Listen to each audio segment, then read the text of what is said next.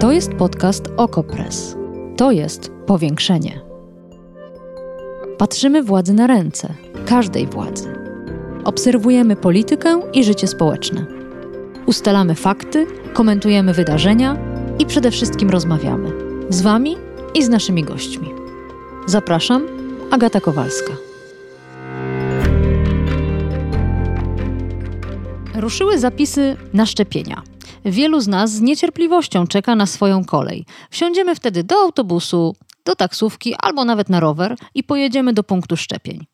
Ale nie każdy w Polsce ma pod domem autobus i nie każdy ma sprawne nogi. Zastanawiam się, jak na szczepienia dotrą takie osoby. Częściowo na to pytanie odpowiedział na konferencji prasowej minister Michał Dworczyk.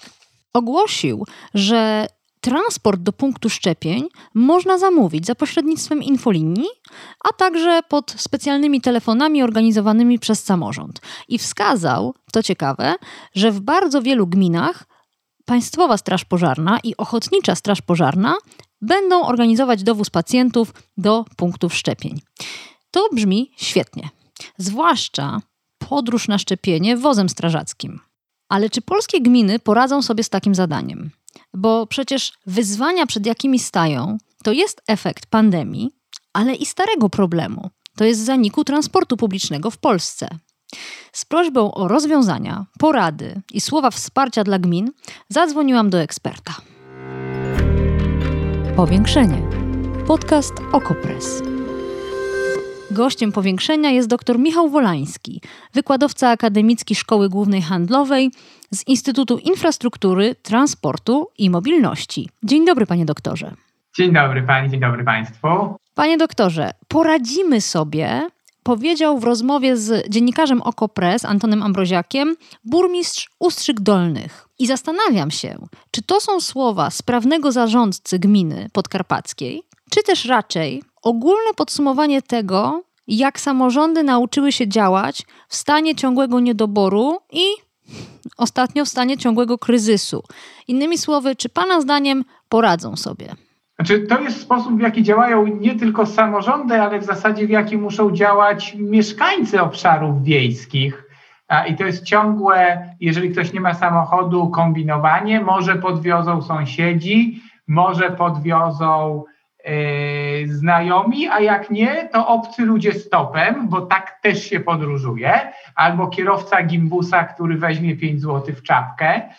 Yy, I tutaj też no, jakoś to będzie, jest to kombinowanie, jest to kombinowanie przy okazji COVID-u. Natomiast przecież szczepienia na COVID to nie są jedyne usługi medyczne, z jakich korzystają osoby na obszarach wiejskich i nie mają jak dojechać do co czwartego sołectwa w Polsce nie dojeżdża autobus i po raz kolejny zamiast zrobić rozwiązanie systemowe, to robimy jakieś łaty, na poziomie rządu mówimy może wozy strażackie, a na poziomie zwykłej osoby wychodzimy, stajemy przy drodze i łapiemy stopa ale pan ym, trochę drwi z tych wozów strażackich, bo ja wiem, że to niestety nie będzie podróż tym dużym wozem, który ma taką piękną drabinę, ale Straż y, Pożarna i Ochotnicza Straż Pożarna dysponują szeregiem różnego rodzaju samochodów, aut, busików, które można wykorzystać. Czy to nie jest po prostu realne spojrzenie na sytuację, że minister Dworczyk doskonale zdaje sobie sprawę, kto w Polsce ma samochody?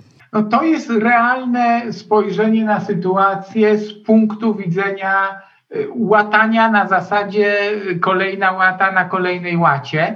Natomiast w innych krajach europejskich, w tym Europy Środkowo-Wschodniej, to jednak wygląda troszeczkę inaczej, bo mamy taką sytuację, że mamy na wsiach znacznie więcej regularnie kursujących autobusów.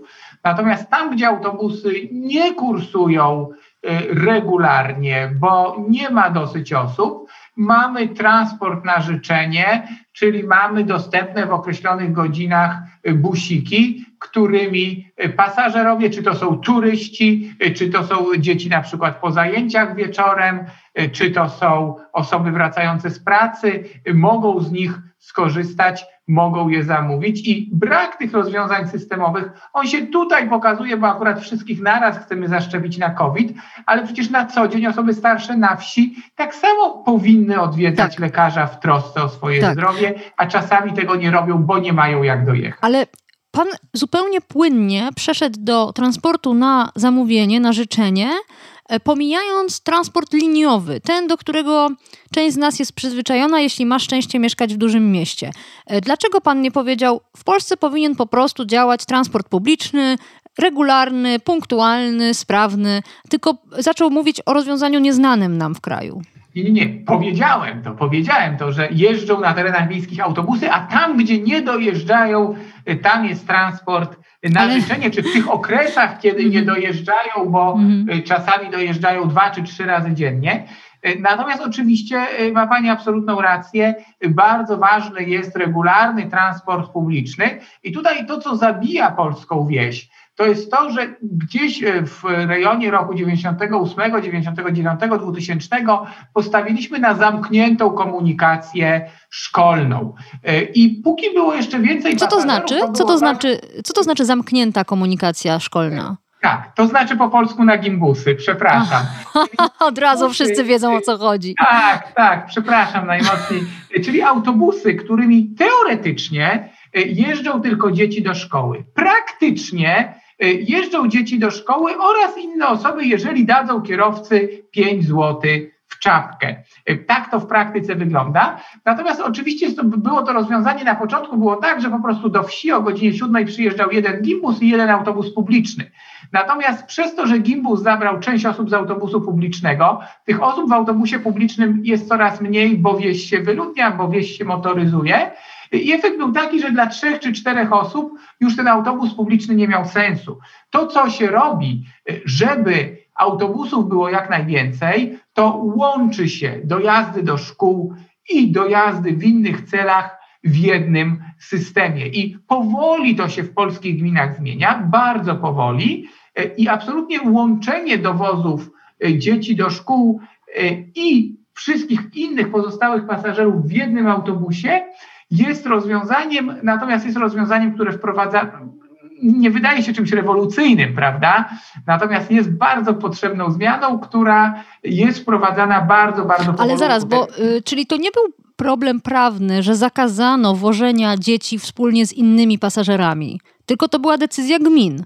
To była decyzja, to była taka swoistego rodzaju moda, y, do, do której włączyło się to, że gminy dostawały bezpłatnie autobusy właśnie w celu przewozów gimbusowych. Czyli to była moda wspierana rozdawaniem autobusów. Ale to zaraz, panie doktorze, to dlaczego minister Dworczyk, a przede wszystkim dlaczego pan, nie powiedział, mamy gimbusy, jest czym wozić osoby starsze, osoby niesprawne do punktów szczepień? Prawdopodobnie y, dlatego, że po pierwsze taki gimbus jest ogromny i wyjdzie, że lekki wóz strażacki, jak sama pani y, zauważyła, zużywa mniej paliwa. Mhm. Z drugiej strony y, w tym momencie z tymi gimbusami jest też bardzo różnie, y, bo część gimbusów y, jest ciągle własnością gmin, natomiast one były kupowane 20 lat temu. Od roku 2000 upłynęło już 20 lat. I Choć trudno w to uwierzyć. Prawda? Część z nich się zestarzała. Autobus z reguły ma cykl życia rzędu 15 lat Y, i gminy już nie miały pieniędzy na nowe i teraz na przykład zlecają usługi przewoźnikom. Natomiast w sytuacji, kiedy już od dawna dzieci nie chodzą do szkół, czasami te umowy z przewoźnikami są pozrywane. Y, to jest wszystko kwestia tego, że my nie mamy jednej spójnej wizji, spójnej wizji, która powinna polegać na tym, że tak jak pani słusznie zauważyła, czy uwypukliła, a ja to jednak powiedziałem w pierwszej wypowiedzi, y, przede wszystkim tam, gdzie się da, staramy się wprowadzać autobusy regularne, którymi powinno jeździć jak najwięcej Dla osób, wszystkich, prawda? dzieci do szkół mhm. podstawowych, dzieci do liceów, pracownicy, y, turyści, y, a tam, gdzie rzeczywiście te potoki są bardzo słabe, nieprzewidywalne, tam ten transport na życzenie, który jest rozwiązaniem w Polsce nowym, nieznanym, chociaż w Szczecinie i Krakowie jest on stosowany od wielu lat z powodzeniem, chociaż trochę na granicy prawa. Hmm. To już na osobną rozmowę o tym, dlaczego na granicy. Tutaj jeszcze mamy komentarz y, pani Renaty Kaznowskiej, wiceprezydentki Warszawy, również z artykułu Antona Ambroziaka dla Okopres, która to Renata Kaznowska mówi tak. Od ponad miesiąca ustalaliśmy z rządem zasady transportu osób z niepełnosprawnościami. A jaki był finał tych rozmów? Taki jak zwykle. Wszystkie ustalenia zostały wyrzucone do kosza. 12 stycznia w godzinach popołudniowych dostaliśmy decyzję wojewody z poleceniem organizacji transportu dla osób niesamodzielnych. Dokument był dziurawy. Po czym, dosłownie wczoraj, po godzinie 20 dostaliśmy kolejny dokument od wojewody, w którym ten stwierdza, że transport nie jest jednak zadaniem własnym samorządu, ale zadaniem zleconym. Stawka za przewóz jednej osoby to 60 zł, czyli i tak pewnie będziemy musieli dołożyć. O czym jest ta historia? O działaniu w kryzysie, czy raczej o tym, do czego gminy zostały już dawno przyzwyczajone? Pewnie o jednym i o drugim. Natomiast, no tak jak powiedziałem, to co mnie najbardziej smuci, to jest to, że teraz przy szczepieniach na COVID akurat próbujemy o tym myśleć, natomiast przecież osoby starsze wymagają regularnej opieki lekarskiej i jeżeli teraz robi się taką ekwilibrystykę, żeby mogły dojechać, to co jest na co dzień, kiedy tego typu osoby obserwują u siebie jakieś niepokojące symptomy, bardzo często rezygnują z pojechania do lekarza i to jest dla mnie w tym wszystkim najsmutniejsze. Dzisiaj staramy się je zachęcić do zaszczepienia na COVID, a na co dzień nie staramy się, żeby chociażby z bolącym kręgosłupem pojechały do ortopedy. No to, to, to, to jest dla mnie smutne. Mówił Pan o gimbusach i mówił Pan o tym, że e, umowy z przewoźnikami powygasały. Co to w praktyce oznacza? Jak ten system działa i jak go teraz przywrócić, skoro klasy 1-3 wracają do szkół? Kto będzie woził te dzieci? Tak, to też jest śmieszne. E, zgodnie z prawem, e, jeżeli odległość dziecka do szkoły wynosi 3 lub 4 kilometry w zależności od wieku dziecka, do szkoły podstawowej gmina ma obowiązek zapewnienia bezpłatnego dowozu.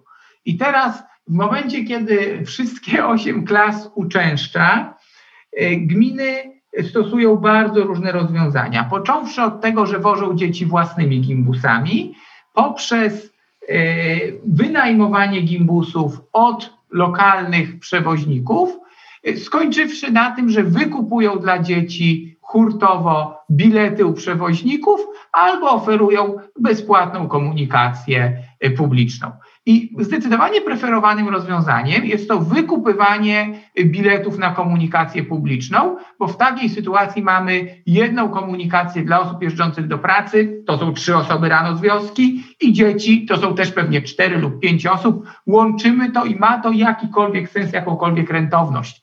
Natomiast jeżeli nagle z tych kilku osób zaczynają, zaczynają się robić tylko i wyłącznie dzieci dojeżdżające do klas 1-3, to przy wykupywaniu biletów będzie ogromny problem, że przewoźnicy dla tak małej liczby dzieci nie będą chcieli biletów sprzedawać. I co? I znowu trzeba będzie kombinować z jakimś rozwiązaniem tymczasowym, bo może te dzieci zaczniemy wozić wozem strażackim. Tak, miałam nadzieję, że, że to jest to rozwiązanie. Bardzo chętnie jeździły do szkoły. I ja tu muszę jeszcze jedną rzecz, przepraszam, podkreślić pani redaktor, bo z perspektywy miejskiej to mhm. wydaje się oczywiste, że przecież dzieci mogą być wożone do szkoły przez rodziców. Natomiast kiedy badaliśmy zachowania transportowe dzieci na wsi, to wychodziło, że rodzice na wsi bardzo niechętnie wożą dzieci do szkoły, nie dlatego, że nie mają samochodów. Samochody mają, natomiast po prostu rano jest mnóstwo rzeczy do zrobienia Oczywiście. w gospodarstwie. I pojechanie, odwiezienie dziecka do szkoły i wrócenie koliduje z obowiązkami w gospodarstwie. To nie jest tak, że po drodze do pracy podrzucam dziecko do szkoły. To jest troszeczkę inny rytm dnia. Tak, dla wielu osób z miast nie mieści się w głowie, że w sumie małe dzieci same wsiadają do autobusu i jadą do szkoły. A właśnie tak robią na wsiach, o ile ten autobus jest. No dobrze, to co teraz? Mamy klasę 1-3, obowiązek gminy dowożenia dzieci do szkół i mówi pan, może być kłopot, przewoźnik może odmówić gminie uruchomienia autobusu ze względu na niedostateczne zyski. E, co w związku z tym? No pewnie znowu gminy zaczną próbować się dogadywać z przewoźnikami postawione pod ścianą, bo tutaj mają obowiązek ustawowy i zacznie się odwrót w stronę tych zamkniętych gimbusów, czyli po to, żeby przewoźnik miał przynajmniej na paliwo, to gmina po prostu zamiast kupić bilety zapłaci za kilometry. Jak zapłaci za kilometry, to zacznie się pojawiać problem taki, że inni pasażerowie mogą nie mieć dostępu do tych autobusów i troszeczkę cofamy się do tego modelu, od którego powoli, powoli, za wolno, ale jednak konsekwentnie przez ostatnie lata odchodziliśmy. Tego modelu, który zapewniał jakiekolwiek skomunikowanie wsi. A czy przez te ostatnie lata, bo rząd Prawa i Sprawiedliwości zwrócił uwagę na problem wykluczenia transportowego, zwrócił uwagę głównie na konferencjach prasowych, ale czy przez te lata cokolwiek zrobiono, co pozwoliłoby te białe plamy wykluczenia powoli e, zamazywać połączeniami autobusowymi? Czy coś, jakiś konkret e, powstał? Tak, powstał jeden konkret w postaci Funduszu Rozwoju Przewozów Autobusowych o charakterze użyteczności publicznej, y, zwanego także w niektórych kręgach złotówką Kaczyńskiego, czyli powstało narzędzie, które do, wspomaga gminy w dofinansowywaniu transportu publicznego. Natomiast to narzędzie można przyrównać do wspomagania dzietności przy użyciu 500, czyli wprowadzamy motywator finansowy, żeby coś robić, natomiast nie patrząc przy tym y, na to, jakie są faktyczne y, bariery pewnego zachowania. I tak samo jak ludzie y, nie mają dzieci, dlatego że trudno o miejsce w żłobku, dlatego że mają niepewną sytuację w pracy, dlatego że mają słaby dostęp do mieszkań, i nie próbujemy rozwiązywać tych wszystkich problemów, tylko po prostu stwierdzamy, dobra, może wam zapłacimy, to może nagle zaczniecie to przezwyciężać. Okazuje się, że to nie działa. I trochę podobnie jest z Funduszem Rozwoju Przewozów Autobusowych. Zamiast kompleksowo zastanowić się, jak zmienić prawo na wzór tego, co się dzieje w krajach nie tylko zachodniej Europy, no ale również naszego regionu, to po prostu stwierdzono, dobra, damy wam kasę, może jakoś sobie poradzicie. No ale chyba głównie tu chodzi o pieniądze, bo o cóż innego? Co, albo inaczej, czego by pan w takim razie oczekiwał od rządu? E, wbrew pozorom nie chodzi tylko o pieniądze. Ja współpracowałem e, z samorządami, które chciały uruchomić swoją własną komunikację i ilość różnych dylematów prawnych, przed którymi staje taki samorząd, jest ogromna. I e, przed dylematami prawnymi, przed bardzo skomplikowanym prawem transportowym, staje wójt gminy wiejskiej. Gmina wiejska to też jest, proszę Państwa, bardzo trudne do wyobrażenia u nas w miastach, gdzie mamy wielkie ratusze. Natomiast gmina wiejska to jest często e, maleńka chatka, w której kilkunastu pracowników zarządza gminą i oni nagle stają przed europejskimi regulacjami dotyczącymi pomocy publicznej. Nigdzie w Europie za transport publiczny na obszarach wiejskich nie odpowiadają gminy, bo jest to zbyt trudne, zbyt skomplikowane zadanie. I zbyt rozdrobnione, prawda? I zbyt rozdrobnione, co też wynika z tego, że na wsi bardzo dużo ruchu jest do ośrodków powiatowych, bo z reguły szpital jest w powiecie. Liceum czy technikum jest w powiecie. W gminie nie ma wbrew pozorom aż tylu usług, do których się jeździ, i ta skala powiatu jest najmniejszą sensowną skalą organizacji komunikacji. Czasami dyskutujemy, zwłaszcza z ekspertami zagranicznymi, czy to powinien być powiat, czy województwo, natomiast z całą pewnością to nie powinna być gmina.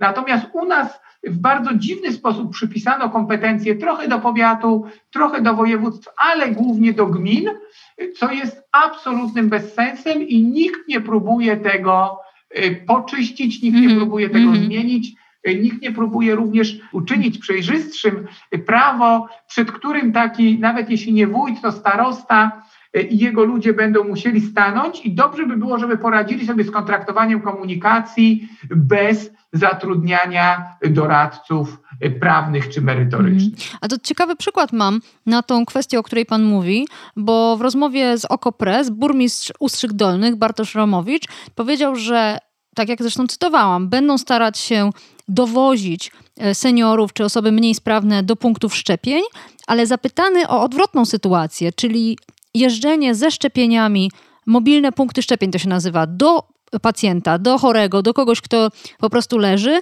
powiedział, a nie, nie, to już nie jest nasza sprawa, bo szpital należy do powiatu, więc to powiat będzie robił. Och tak, to, to w ogóle tutaj dotykamy e, ogromnego tematu, bo znowu przy tych szczepieniach wychodzą nam tak naprawdę lata zaniedbań bo tak samo mamy problem opieki społecznej, czy wręcz opieki paliatywnej na wsi, gdzie też e, jest sytuacja taka, że w zasadzie do osób na wsi powinny, powinny dojeżdżać y, opiekunki czy opiekunowie społeczni y, i opiekować się nimi w domu, co oznacza czasami też pomoc w załataniu dachu, bo trochę wiejski emeryt ma inne problemy niż miejski i to są też problemy, które dopiero zaczynamy adresować i rzeczywiście być może chwilami lepsze okazałoby się świadczenie takich usług częściej na miejscu. To jest bardzo słuszny, myślę, że kierunek. Powoli w to idziemy. Wiem, że tego typu projekty e, są w Polsce e, ze wsparciem funduszy unijnych realizowane. Mm, czy miałby Pan jakieś słowa porady i wsparcia dla samorządowców, którzy w tym momencie będą mierzyć się z tymi dwoma problemami: dowożeniem na szczepienia i dowożeniem dzieci do szkół? Znaczy, zdecydowanie to, co warto robić, to warto myśleć trzy kroki do przodu i warto myśleć, jak możliwie najszybciej stworzyć na swoim obszarze niedrogą, dobrze funkcjonującą komunikację publiczną. Wbrew pozorom narzędzi finansowania z budżetu państwa jest całkiem sporo, natomiast kluczem do sukcesu jest połączenie finansowania przez gminy, finansowania, które gminy i tak muszą e, wyasygnować ze względu na obowiązek przewozów szkolnych z możliwościami powiatu, z jednej strony organizowania sensownej siatki połączeń, ale z drugiej uzyskiwania dofinansowań na komunikację powiatową, zarówno w postaci dopłat do ulg ustawowych, jak i Funduszu Rozwoju Przewozów Autobusowych. Jeżeli y, y, zaczniemy rozmawiać w skali całego powiatu, a może kilku powiatów, to względnie szybko i naprawdę niedrogo można, korzystając z tych źródeł, które są, stworzyć komunikację powiatową. Tak się stało w powiecie lipnowskim, tak się stało w powiecie bielskim w województwie śląskim, tak się dzieje między innymi na Opolszczyźnie, tak się dzieje w województwie lubuskim.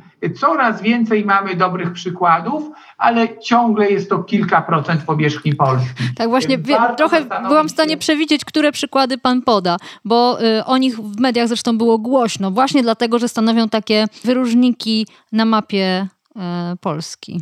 Jest ich coraz więcej. Natomiast, no, tak jak powiedziałem, jest ich ciągle względnie mało. Natomiast wbrew pozorom nie jest to super drogie y, y, ze względu na te możliwości dofinansowania, które są. Bardzo dziękuję. Dr Michał Wolański, wykładowca akademicki w Szkole Głównej Handlowej w Warszawie z Instytutu Infrastruktury, Transportu i Mobilności był Państwa i moim gościem. Bardzo dziękuję panie doktorze. Dziękuję bardzo i życzę Państwu dobrych dojazdów tam, gdzie chcemy. I ja Państwu dziękuję. Do usłyszenia. Agata Kowalska. Powiększenie. Podcast Okopres. Prowadzenie Agata Kowalska. Realizacja Maciej Żulczyk. Podcast znajdziesz na stronie Okopres i w Twojej ulubionej aplikacji do podcastów. Redakcja Okopres działa od 2016 roku. Jesteśmy obywatelskim narzędziem kontroli władzy, obecnej i każdej następnej. Okopres utrzymuje się z Waszych darowizn. Wesprzyj nas, byśmy mogli działać dalej.